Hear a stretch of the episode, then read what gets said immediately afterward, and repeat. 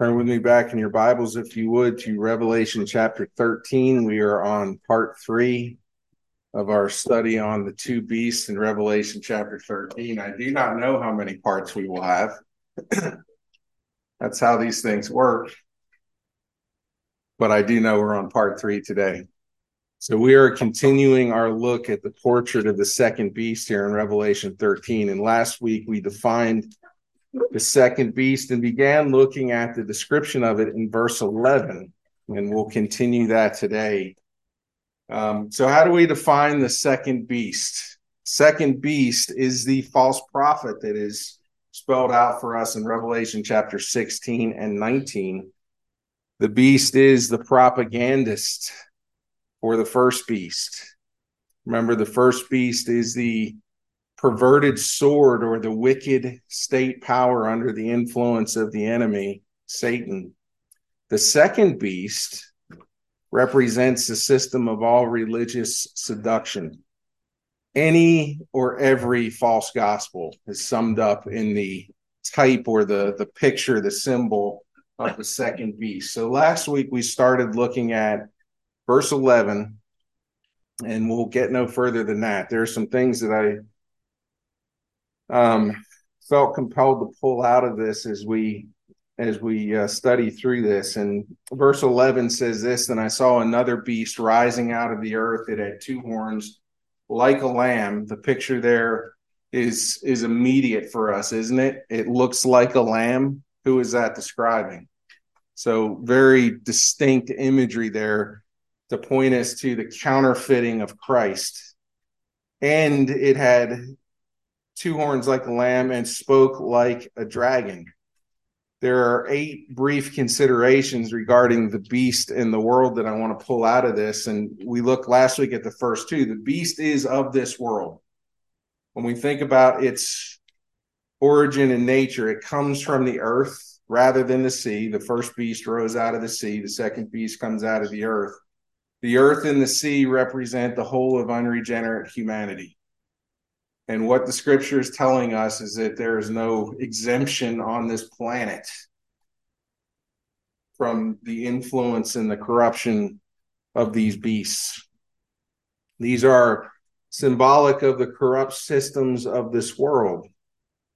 And we started looking last week at what we meant by the world. It's a very broad statement. And simply this the world is anything and everything that opposes Christ we would simplify it. The world and its systems are antichrist, that is, at odds or against Christ. We looked at um, the scripture that teaches us the impact of the thinking of this world, the beast of this world. The second thing we considered was or does have its own mind. And its intent is to assimilate us into its own worldview. Sometimes this assimilation is through force, but mostly it's through seduction. I think of this by analogy as a boat on a river.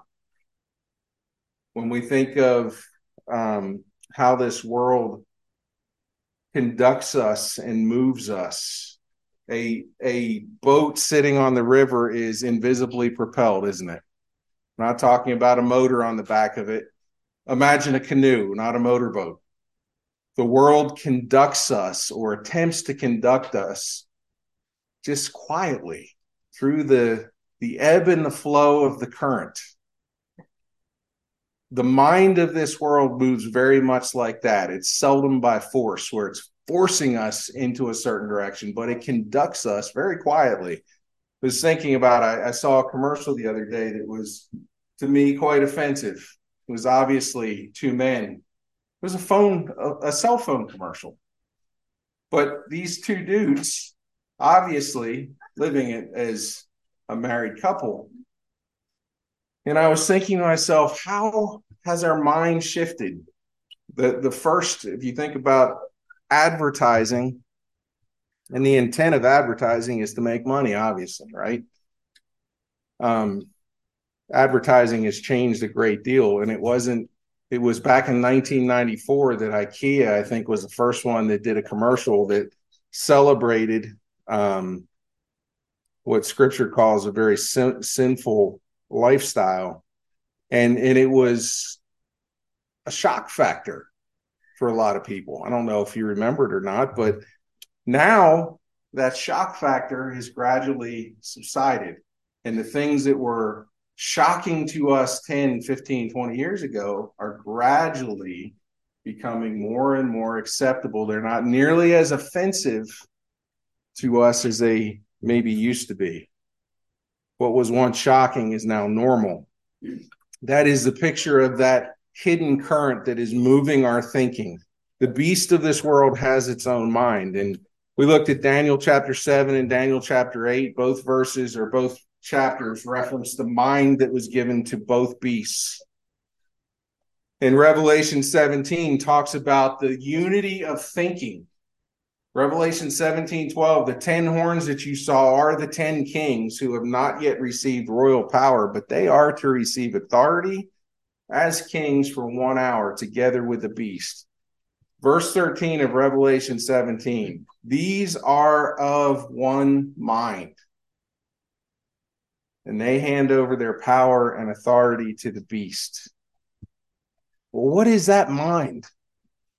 what is that thinking? What is that worldview? They're aligned in their thinking, and their thinking is opposed to the true Lamb. What does Scripture say regarding the world's mind? The world's mind is debased and hostile to God. It is hostile to God. It does not submit to God's law. And it's interesting, Romans 8 7 says, The mind that is set on the flesh is hostile to God. It does not submit to God's law. It is anti no man.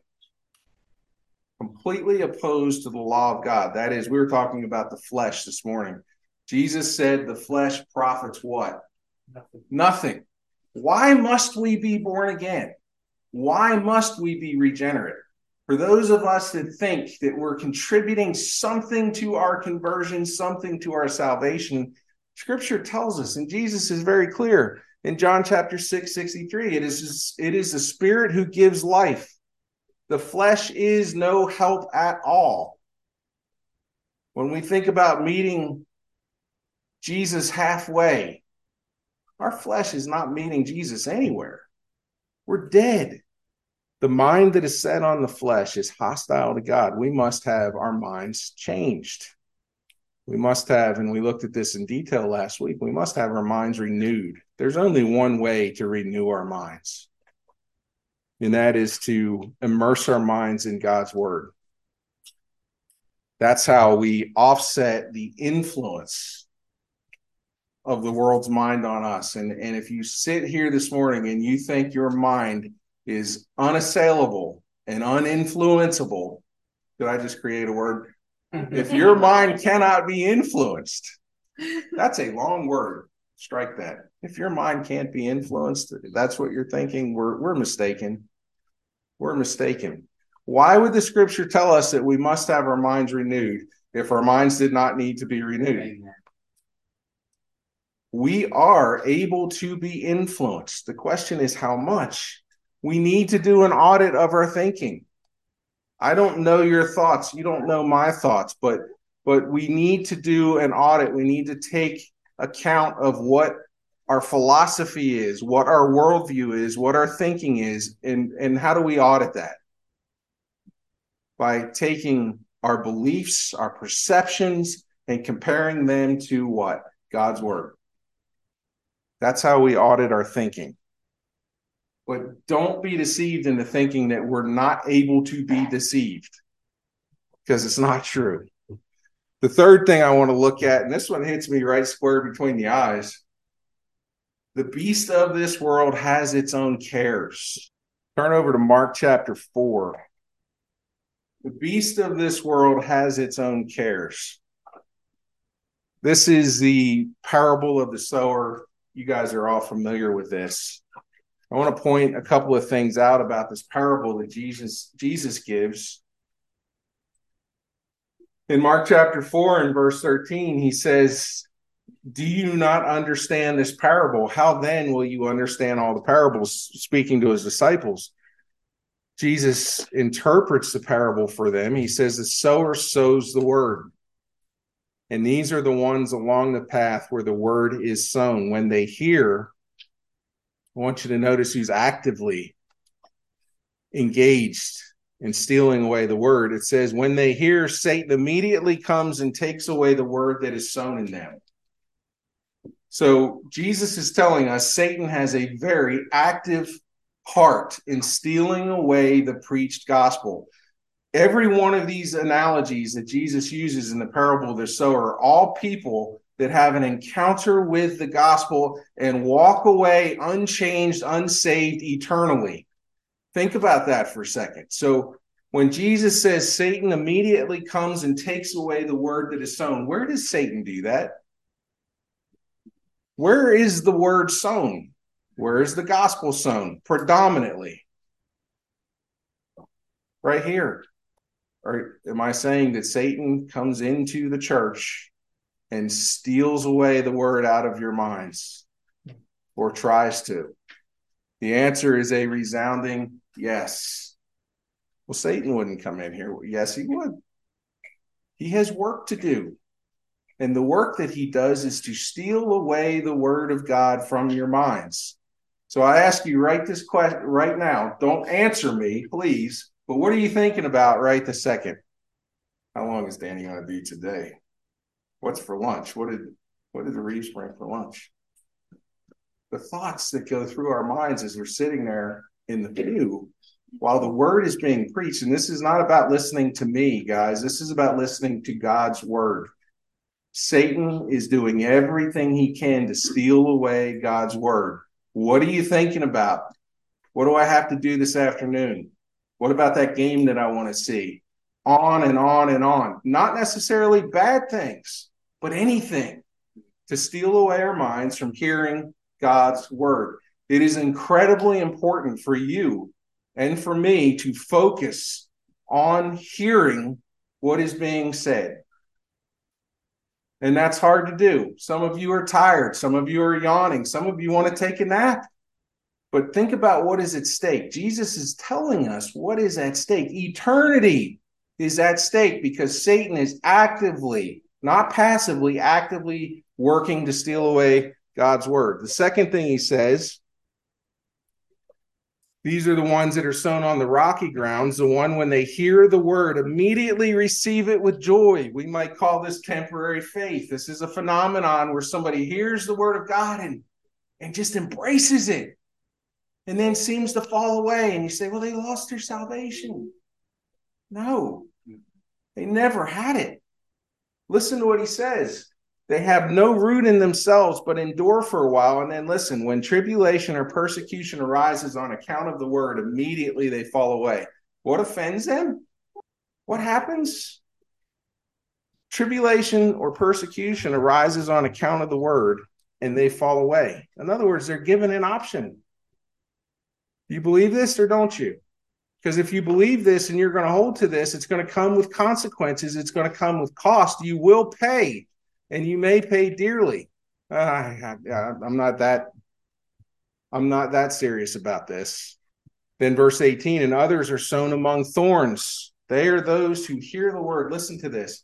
They are those who hear the word, but the cares of the world and the deceitfulness of riches and the desires for other things enter in and choke the word. And it proves unfruitful. Then verse 20, but those who are sown on the good soil, these are the true regenerate, are the ones who hear the word and accept it and bear fruit 30, 60, and 100 fold. The first three examples that Jesus uses in this parable all have an encounter with the gospel. They hear it. And every one of them is lost eternally. That's what Jesus is saying and look at the circumstances surrounding their their being eternally lost satan steals away the word secondly pressure is applied forcing a choice between the word and the world thirdly the cares of this world and the deceitfulness of riches enables the hearer to chase perpetual shadows. The interesting word about this in verse 19, it's the word divide. The cares of this world.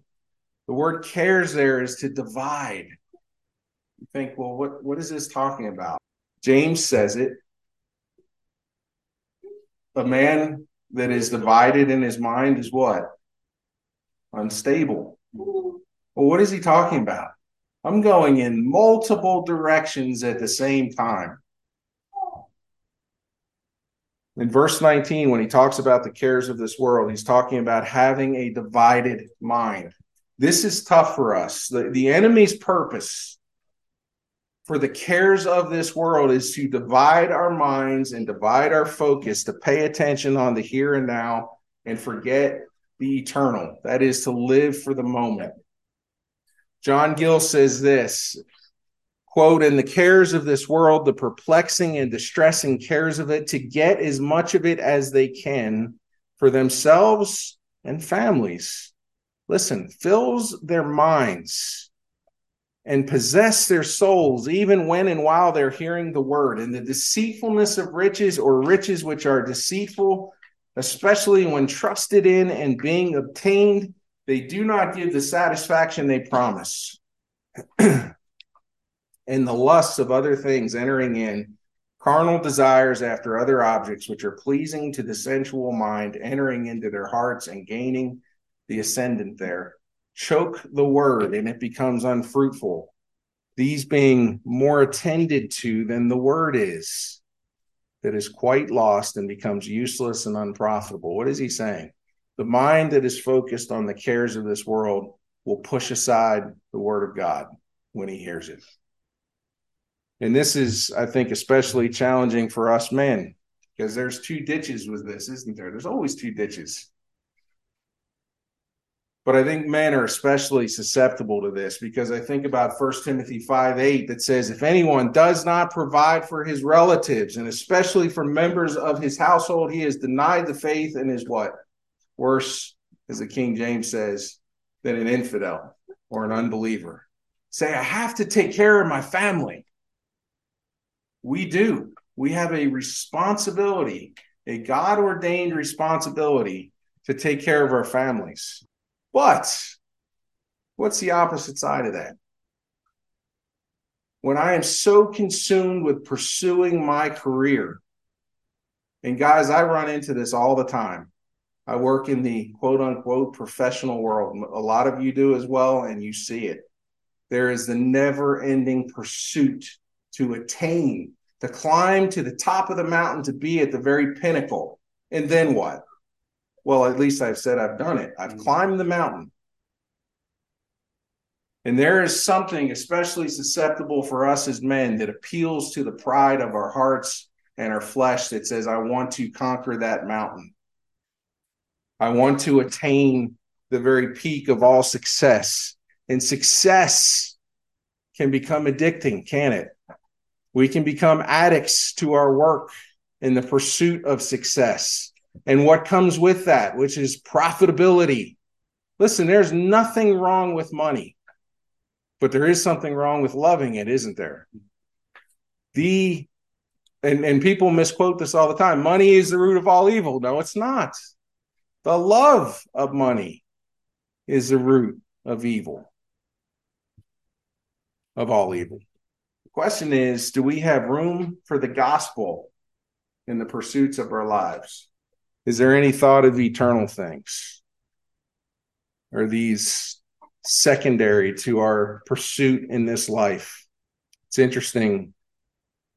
Jesus says in Matthew chapter 6, 31, therefore do not be anxious. We use the term worry in our vernacular, saying, What shall we eat or what shall we drink? What shall we wear? We have to we have to wear clothes. Every one of you have clothes on this morning. It's a requirement. Don't come to church without them. Need them, like them, especially when it gets cold. But when it is the pursuit of our life, when it is the most important thing, Jesus says, for the Gentiles seek after these things. What is he saying? The unbeliever's focus, his mind is chasing meeting of my needs. And if I can, not just meet my needs, but exceed my needs, meet my wants. Jesus says, Your heavenly Father knows that you need them all, but seek first the kingdom of God and his righteousness, and all these things will be added to you. Therefore, do not be anxious about tomorrow. For tomorrow will be anxious for itself. Sufficient for the day is its own trouble. Would ask you this morning is there anything you're worrying about right now? Is there anything that is capturing and dividing your mind? This starts to hit home, doesn't it? Say, I don't think like the world does. That's those people. Eh. What is what is capturing our minds? What is worrying us? This was especially evident during COVID, wasn't it? I read this uh, this article by U.S. News and World Report from August 2023, and, and it highlights the problem of anxiety and worry in our culture. And it said this the mental health crisis hitting Americans shows no sign of abating, with provisional numbers for 22 showing suicides rose by another 2.6 last year. That follows on an overall 5% increase in suicides in 2021.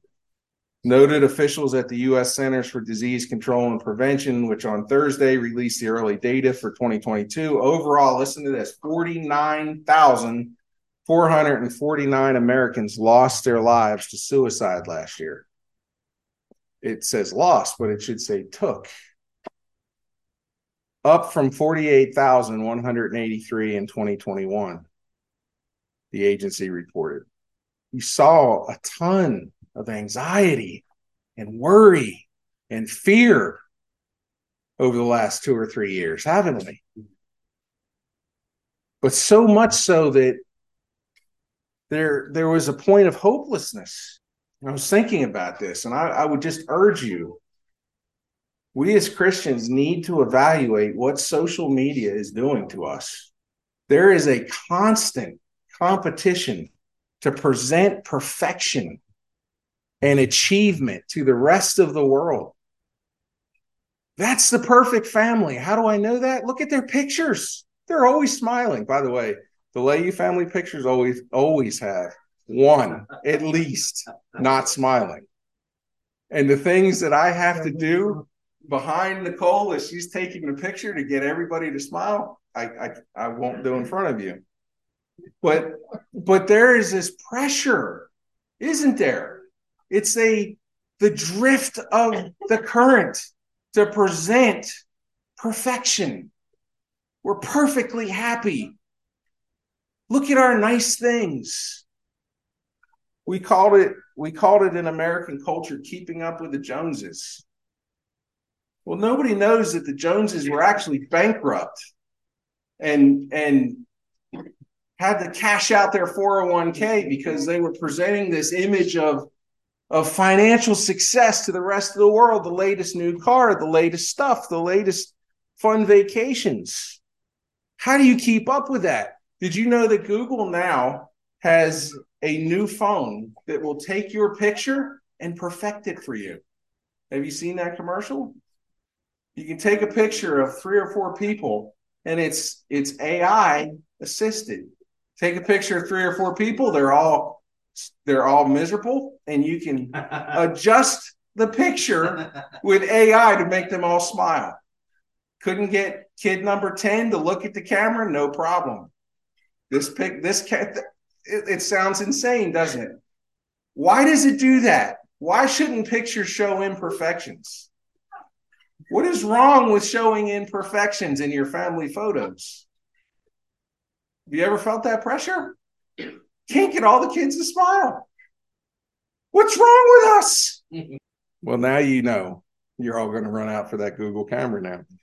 So, by the way, I don't have it with me and I apologize. I forget it, forgot it because of all the other cares of the world infringing on us this morning. But November's table talk is all about digital technology challenges to the church. And the question is, how do we as a church view technology? There are some that say throw everything in the trash. We don't want any parts of it. But the reality of it is, technology is a tool. And tools can be used for good or evil, can't they? The question is, how do we use it? Are we slaves to the tool? And for many of us, we understand what slavery to the tool is. Can you walk out of the house and leave your phone and not feel like you left a physical limb at home? Some people can, some people can't. I would say most of us feel like if I left my phone at home, it's like leaving your wallet. Maybe it is your wallet. some people have their wallet connected to their phone. So they'll so they won't forget it. My point is is we need to take very seriously how social media and technology affects the way we think. Does it reduce or enhance our anxiety? What are you worried about today? Wasn't this one of Satan's great temptations to Jesus? Really, the lie of the wicked one is Father doesn't love you. Therefore, you need to take care of yourself. And if you're going to take care of yourself, you need to put all your energy into it, all of your focus into it, or you're not going to have a retirement. Well, what if you don't? What if you don't have a retirement? Then what? You think God's going to leave you and desert you? No. The beast of this world has its own cares. It also has its own loves. John 3:19 This is the judgment that light has come into the world and people love the darkness rather than light why because their works or their deeds were evil What does this world love and the question that we need to ask ourselves as we think about it and I I asked this question a couple weeks ago really as as we wrestle with understanding the impact of living in the presence of these two beasts because that is now by the way it's not future. If we believe that that this period of time that scripture is talking about is between the, the second coming and the ascension of christ these are the last days. These beasts are concurrent with our time frame now how do we live with integrity because there is much pressure upon us to, to, to compromise. There is a pressure upon us to shift our affection and our love. Jesus said in John 15, 19, if you were of the world, the world would love you as its own. But because you are not of the world, I chose you out of the world. Therefore, the world hates you. There is something about us that wants to be accepted that wants to be valued, that wants to be appreciated, that wants to be respected, that wants to be loved. And that can that can demonstrate itself in our lives by the effort uh, uh, on our part to make ourselves appealing. This is one of the great challenges for, for the Christian, isn't it?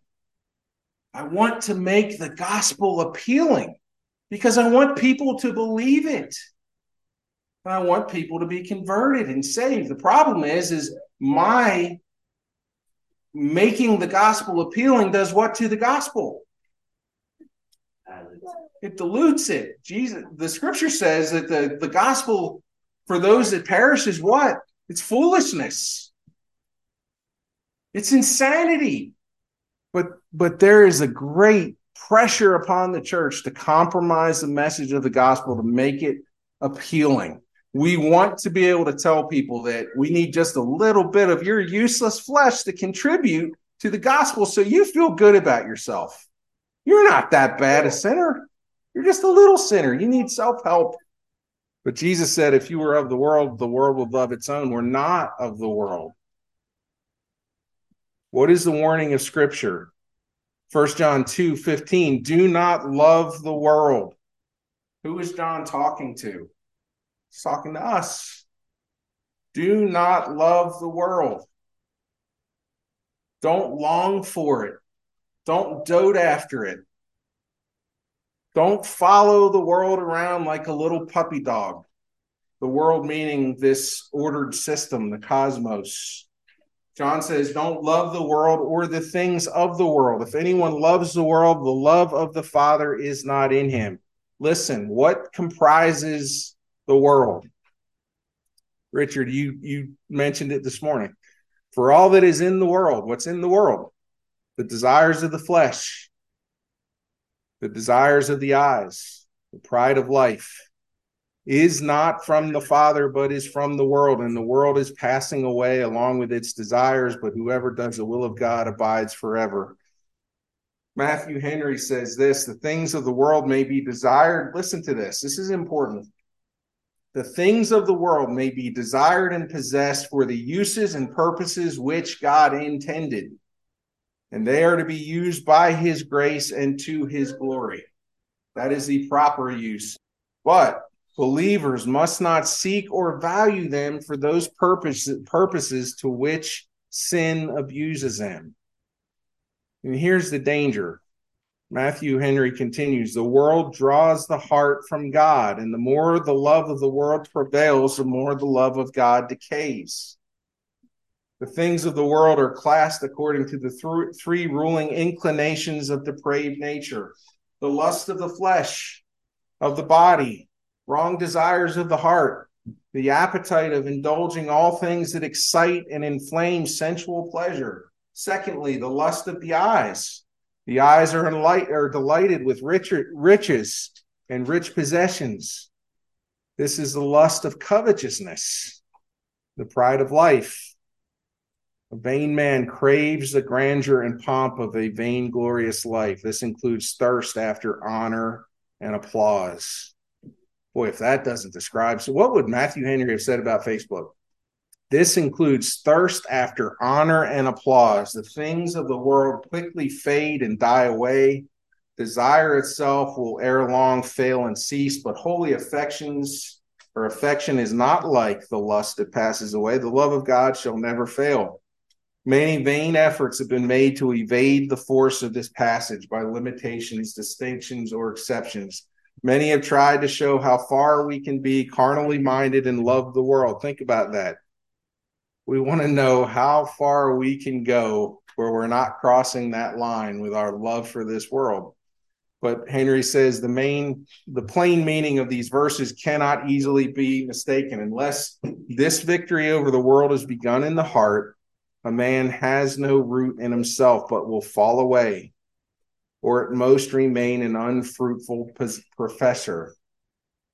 Yet these vanities are so alluring to the corruption in our hearts that without constant watching and prayer, we cannot escape the world or obtain victory over the good or the God and Prince of it. What do we love? We see this phenomenon in our culture where our kids grow up and they go to college and then what happens? So commonplace for Christian children to go to college and then they they lose their minds. We think, what happened? There is an incredible draw that's put upon young people, pressures to conform to this world, and not just to conform to it, but to love it. It's real. You say, well, that's for young kids. We grown-ups don't have to worry about that. Yeah, we do. What do we love? The beast of this world also has its own friends. Here's another one. James 4 4. You adulterous people, do, do you not know that friendship, that is affection or fondness with the world, all that is in it is enmity or hostile with God. Therefore, whoever wishes to be a friend of the world makes himself an enemy of God. This is a very interesting litmus test. Who is your dearest friend in this world? Saint, Christian, who is your dearest friend in this world? If if you answer that question with an unbeliever, something's wrong. If your affection and fondness looks like friendship with people that despise the very God you worship, something's wrong. If the people that you hang out with and you naturally gravitate to Think about that. Who are you yourself with? I know we have people that we work with, people that we're around. We have we have people that we're associated with, that we're friendly with. But my question is, who do we gravitate to? Who can I be myself with? What is that friend or that group of friends where I can let my hair down, as the saying goes, and be myself with? Those are our real friends.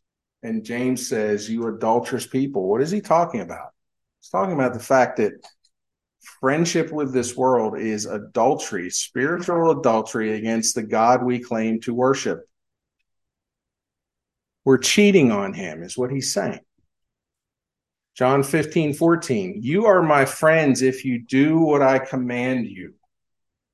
No longer do I call you servants, for the servant does not know what his master is doing, but I have called you friends, for all that I have heard of my Father I have made known to you. You did not choose me, but I chose you and appointed you that you should go and bear fruit, and that your fruit should abide, so that whatever you ask the Father in my name, he may give it you. Verse 18 If the world hates you, know that it has hated me before it hated you. If you are of the world, the world would love you as its own. Because but because you are not of the world i chose you out of the world. Therefore the world hates you. The mark of a friend of the world a follower of the beast is one who loves and pursues the things of this world the desires of the flesh the desires of the eyes and the pride of life this is antinomian it's anti-law the mark of the friend of jesus is what obedience. Here's the question I would have Do my friends encourage me to obey Christ? Those are the kind of people that I need to surround myself with. Amen. The scripture says iron sharpens iron. We as as saints, as children of God, need to surround ourselves with other children of God who are serious about obedience to God because what does it do for me? It encourages me to be faithful, to be obedient. That's the encouragement I need. I don't need to surround myself with antinomians. In other words, people that do it their own way. As Frank Sinatra said, I did it my way. That's the philosophy of the world, isn't it? I did it my way. Oh, good for you. But that appeals to our flesh. Rebels at heart. I don't need to be surrounded by rebels because surrounding myself with rebels is going to do what? It's going to encourage me to rebel. Especially to our young people. Take note of this. Who are your friends? Who do you surround yourself with? Do they encourage you spiritually? And I would ask, what kind of friend are you to your friends? Are you encouraging them spiritually? Are you encouraging them to be rebellious, to do it their way? One of the great ways of, of testing this is how do you talk about your parents when your parents aren't around? Mm-hmm. Let me just say, mom and dad are not perfect. But the young person that is constantly ridiculing his parents is not really ridiculing mom and dad, they're ridiculing that authority. Mm-hmm. That's the picture of the follower of the beast. He has problem. He or she has problem with God's ordained authority. Remember, Satan takes everything that God ordains in, in his authority structure and they warp and they twist it. Think about the government that we talked about with the first beast. Think about the church and warping the authority of the church. Is there any any contest within the church now in, in regard to church leadership and how church should be led? What does the elder look like? What does the deacon look like? Is it a he or is it a she? How about the marriage? Do we see our culture warping and twisting God's ordained design for the marriage? My point is, is every ordained level of authority that God has given to us for our good and his glory, the rebel wants to twist and redefine and reshape to make it in their image. That's the thinking of the beast.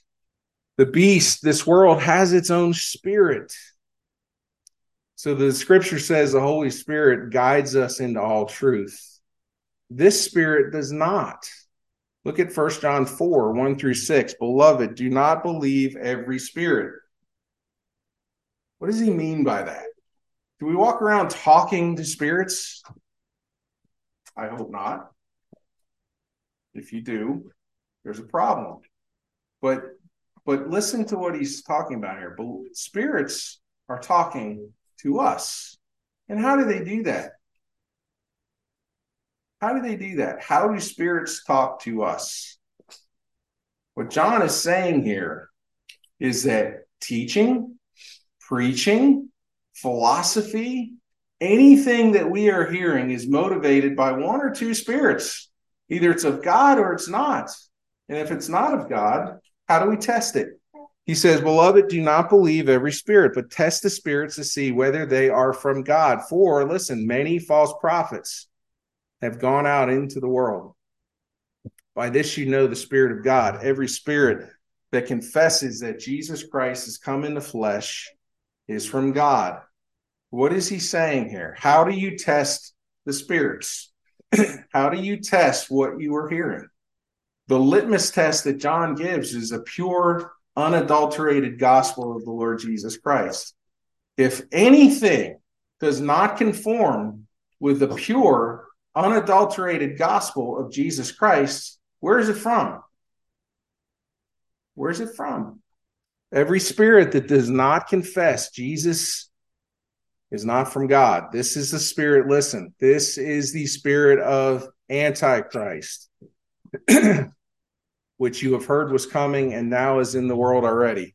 The question that we should ask ourselves is where do these false prophets live? Where do these false prophets give their voice?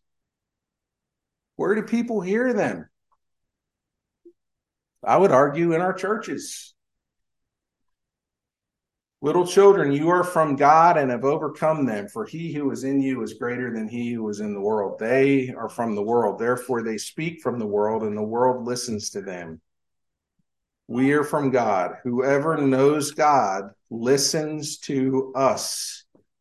what did Jesus say? My sheep, what? Hear my voice, and they follow me. Whoever is not from God does not listen to us. In other words, if they reject the gospel, they're not from God. If they teach another gospel, Paul says, let them be accursed. Whoever is not from God and does or, and does not listen to us, by this we know the spirit of truth and the spirit of error. What is he saying? If what you are hearing does not conform with God's word, it is coming from another spirit. What is that spirit? It's the spirit of this world, the spirit of Antichrist. John doesn't mince words. Second John 7 For many deceivers have gone out into the world, those who do not confess the coming of Jesus Christ in the flesh. Such one is the deceiver and the Antichrist. But do you see why they're deceiving? Why are false prophets deceiving? Because their message sounds so like the truth, so similar to the truth. Why do people follow false prophets? Because the message sounds good. It sounds right. I want you to notice that that the false prophet impersonates the lamb, and I am almost done, I promise. I mean it this week. Second Thessalonians chapter 2. I'm not going to do a deep dive on this passage, but I want you to understand Second Thessalonians 2. We commonly read this regarding the lawless one or the Antichrist, and we'll talk more about this as we get further in our study in this chapter. But I want you to notice what he says. This is this is how he impersonates the Lamb. Now, concerning the coming of our Lord Jesus Christ and are being gathered to him, we ask you, brothers, not to be quickly shaken in mind or alarmed, either by spirit or spoken word or a letter seeming to be from us to the effect that the day of the Lord has come. So, what is the error that Paul is addressing here? There are some that are saying that the day of the Lord has already passed. It'd be like somebody saying to you right now, the rapture's already happened. Lord's already come back. If if you came to the conclusion that the Lord has already returned and you're still here, what would you feel like? How would you think? If the Lord came back to get his people and you're still here, would that shake you up? Paul says, Don't be quickly shaken in mind or alarmed. Let no one deceive you in any way. For that day will not come, that is the return of the Lord, unless the rebellion comes first and the man of lawlessness is revealed, the son of perdition or destruction, who opposes and exalts himself against every so called God or object of worship so that, listen to this, he takes his seat in the temple of God, proclaiming himself to be God. Now, there are many people that automatically assume that that is the physical temple in Jerusalem. Therefore, when that gets reconstructed and they're not fighting over it, he'll sit in that temple. What did we learn about the temple in Revelation chapter 11? What is the temple? The temple is the dwelling place of God, is it not? Where is this lawless one looking to set up worship and the focal point of worship? We're, we're missing the point by thinking he's sitting on a stone throne in the Middle East somewhere. That's not what, what Paul is warning here. Paul is talking about the very real danger of deception as one who puts himself in the place of Christ, where we recognize him in the temple of God. He is going to look like us. And verse 9 says, the coming of the lawless one is by the activity of activity of Satan with all power and false signs and wonders. Very similar to the concept of Moses and Aaron standing before Pharaoh, and they God told Aaron when Aaron said and Moses said, "How do I prove to Pharaoh that we are your servants and that we came from you? Throw your rod down." and it'll turn into a snake. Well, what happened when they did that and they're standing in front of Pharaoh? Pharaoh's servants impersonated it, counterfeited it. What makes it so deceiving is that it looks like something that we could agree with, something that we could. Jesus said in Matthew 24 that that deception will be so great that if it were possible, what? Very elect would be deceived. You think I'd see it coming a mile away. There's one thing that guarantees that we will not be deceived. Look at verse 13. Or look at verse 11.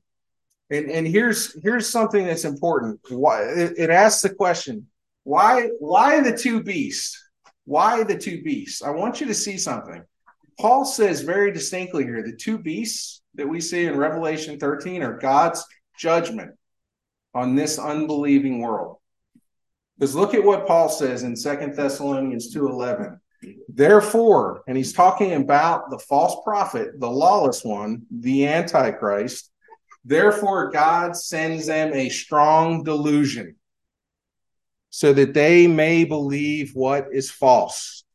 Did you hear that?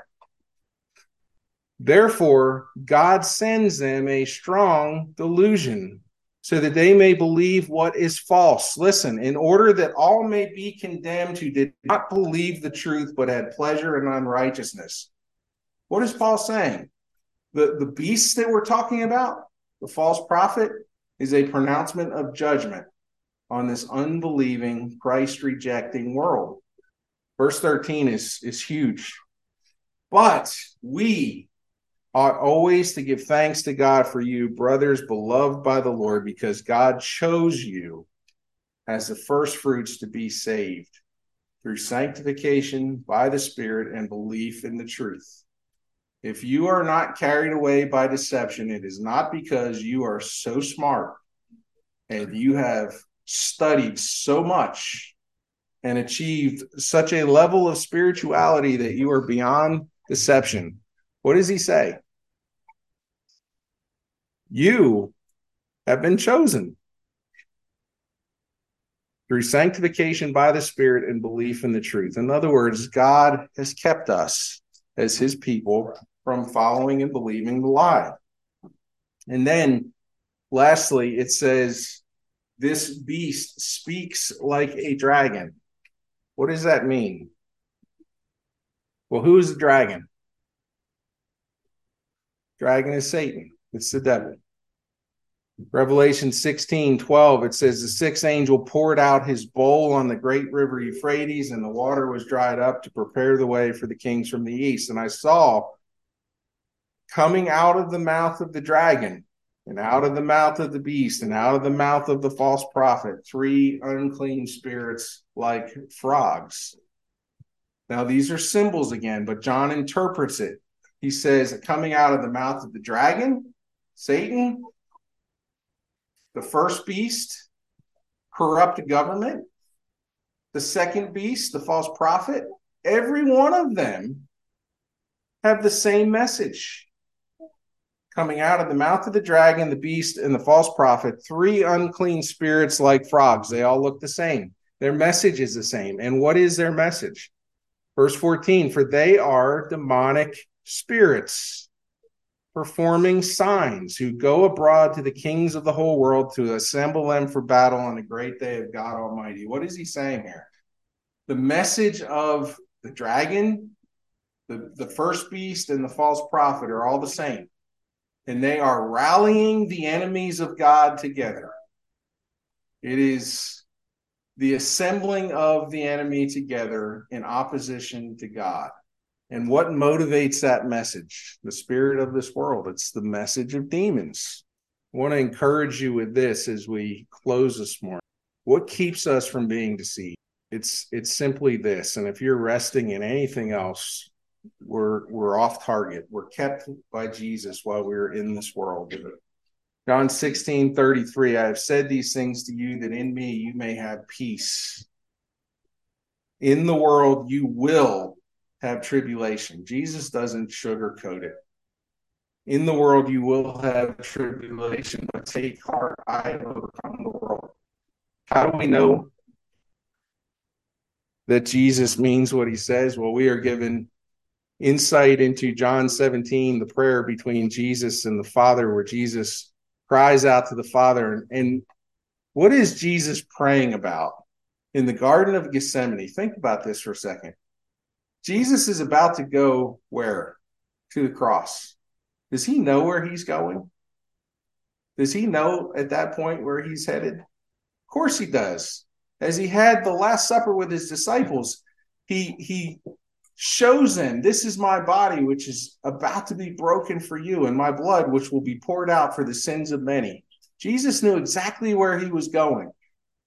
What do you think you would be praying about if you knew you were going to be nailed to and hung to a cross until you died, what would you be thinking about? And we find something amazing. Jesus is praying for us. And he says in, in John 17, 6, I have manifested your name to the people whom you gave me. Listen, out of the world. Yours they were, and you gave them to me, and they have kept your word. Now they know that everything you gave, you have given me is from you, for I have given them the words that you gave me. Jesus is saying, My mission is nearing completion. I have given the people that you gave me your truth. I've delivered that to them, and they have believed it. And they have received them and come to know in truth that I came from you, and they have believed that you sent me. Listen to this, verse 9, John 17. I am praying for them. I am not praying for the world, but for those whom you have given me, for they are yours. All mine are yours, and yours are mine, and I am glorified in them. And I am no longer in the world, but they are in the world. And I am coming to you, Holy Father. Keep them in your name, which you have given me, that they may be one even as we are one. Notice the contrast between those in them and the world. Jesus is not confused. Jesus knew exactly who he was praying for and exactly who he was dying for. If you ask the average churchgoer, who did Jesus die for? What would they say? The whole world. What is Jesus saying here? I'm not praying for the whole world. I'm praying for those you have given me. Jesus was very clear on his mission. Verse 11 I am no longer in the world, they are in the world. I am coming to you, Holy Father. Keep them in your name, which you have given me, that they may be one, even as we are one. While I was with them, I kept them in your name, which you have given me. I have listened, I have guarded them, and not one of them has been lost except the son of destruction. He's talking about Judas, that the scripture might be fulfilled. But now I am coming to you, and these things I speak in the world, that they may have joy fulfilled in themselves. I have given them your word. Here is the essence of our defense. I have given them your word, and the world has hated them because they are not of the world, just as I am not of the world. I do not ask that you take them out of the world, but that you keep them from the evil one. They are not of the world. You see the distinction that Jesus is making here? It's not even in doubt. They are not of the world, just as I am not of the world. Sanctify them in the truth. Your word is truth. As you sent me into the world, so have I sent them into the world. And for their sake, I consecrate myself, that they also may be sanctified in the truth. That's Jesus' prayer for us. What is he praying? Matthew Henry again says Christ does not pray that they might be rich and great in the world, but that they might be kept from sin, strengthened for their duty, and brought safe to heaven. The prosperity of the soul is the best prosperity. Jesus pleaded with his holy Father that he would keep them by his power and for his glory, that they might be united in affection and labors, even according to the union of the Father and the Son. Listen to this. He did not pray that his disciples should be removed out of the world, that they might escape the rage of men, for they had a great work to do for the, the glory of God and the benefit of mankind. But he prayed that the Father would keep them from evil, from being corrupted by the world, the remains of sin in their hearts, and from the power and craft of Satan, so that they might pass through the world as through an enemy's country, as he had done. They are not left there to pursue the same objects as the men around them, but to glorify God and to serve their generation. I was reminded this morning as I was thinking about this, the the picture of Pilgrim's Progress and Christian and faithful on their way to the celestial city, and they had to go through Vanity Fair. You guys remember that? If you haven't read Pilgrim's Progress, you ought to. And they have a conversation with evangelists, and they ask evangelists, What should we expect as we progress through this life. And I have to go through what is the picture of Vanity Fair, this world. I have to get through this world to get to the celestial city. What should I expect? An evangelist tells them, You're going to be persecuted. One of you is going to die. And in the story, we read, Faithful is martyred, does not make it through the city, as it were. But then he's caught up on a chariot of fire. And as they're sitting in prison and being mocked and ridiculed by the inhabitants of Vanity Fair, they talk about the fact that the one, whichever the one of the two of them is martyred, is going to be the one who is in the presence of the Lord and is better off when we get to that point in our lives where we realize that to be absent from this body is to be present with the Lord, and I will be better off, our love for this world is dimming. When we get to that place in our lives where we're ready to leave this world behind, that our our ties, our anchors, if you will, have been severed. And listen, I get it. We want the best for our families. We want to take care of them but the reality of of this Christian life, if you're a child of God, it is far better for us to be in His presence than to be here. But in the meantime, we have to go through this world to get there. Jesus did not pray that the Father would take us out, did he? Again, a reminder that the rapture is just not in here. I was thinking about Isaac Watts' hymn, Am I a Soldier of the Cross? He says, Am I a soldier of the cross, a follower of the Lamb? And shall I fear to own his cause or blush to speak his name? Must I be carried to the skies? Listen to this. This was written in the 1700s, but so applicable. Must I be carried to the skies on flowery beds of ease, while others fought to win the prize and sailed through bloody seas? Are there no foes for me to face? Must I not stem the flood? And here's the the million dollar question Is this vile world a friend to grace to help me on to God? Sure, I must fight if I would reign. Increase my courage, Lord. I'll bear the toil, endure the pain, supported by thy word. Thy saints in all this glorious war shall conquer, though they die.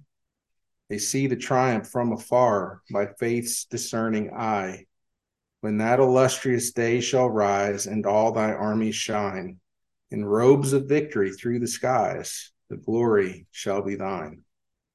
How do we overcome this world and the beast of this world? First John 5 4, and we'll close. For everyone, listen, everyone who has been born of God overcomes the world. What was Jesse talking about this morning? You must be born again. Everyone who has been born of God, the idea there is regenerated, quickened, made alive.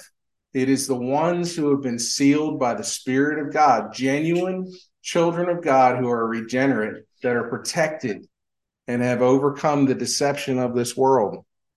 And this is a victory that overcomes the world, our faith. Who is it that overcomes the world except the one who believes that Jesus is the Son of God? The question this morning, and all fear of deception can go away. Are you resting in the true finished work, the gospel of the Lord Jesus Christ, have you been born again? If you have, you need not fear being deceived. You need not fear being led astray because we're kept. First John 4 4, little children, you are from God and have overcome them, for he who is in you is what?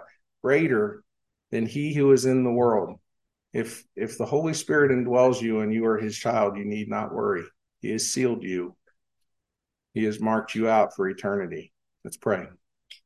Heavenly Father, thank you for your word. Thank you for the reminder that we have that we are kept. Lord, it's not our mastery of Scripture, though we must study, though we must learn. It is not some level of achievement that we reach that guarantees that we can't be deceived or pulled away. But we know that we are kept by the power of God and the Spirit of God. For those of us that belong to you, the Spirit of God indwells us.